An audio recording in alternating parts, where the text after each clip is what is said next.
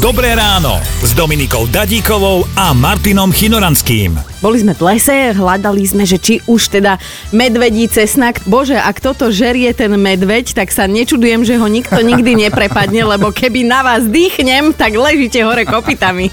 Povedzme si otvorene, pri každej fúške a brigáde sa nájde jeden teoretik. Ste to vy? Alebo máte nejakú príhodu s človekom z vášho okolia? On ufikol 20 cm z vrchu stromčeka.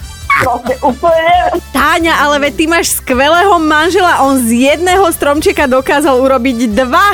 Niektorí ľudia by si pre euro nechali aj do kolena vrtať, iní si radšej rovno odrežú ruku cirkulárkou. Oh, no nič, vyšetrovanie ukázalo, že si slečna tú ruku naozaj amputovala dobrovoľne, na peniaze z poistky teda môže zabudnúť. Policajti už zatkli staršieho brata tejto podvodničky a tomu teraz hrozí 8 rokov na tvrdo za ubliženie na zdraví. A to chce len pomôcť chudačisko.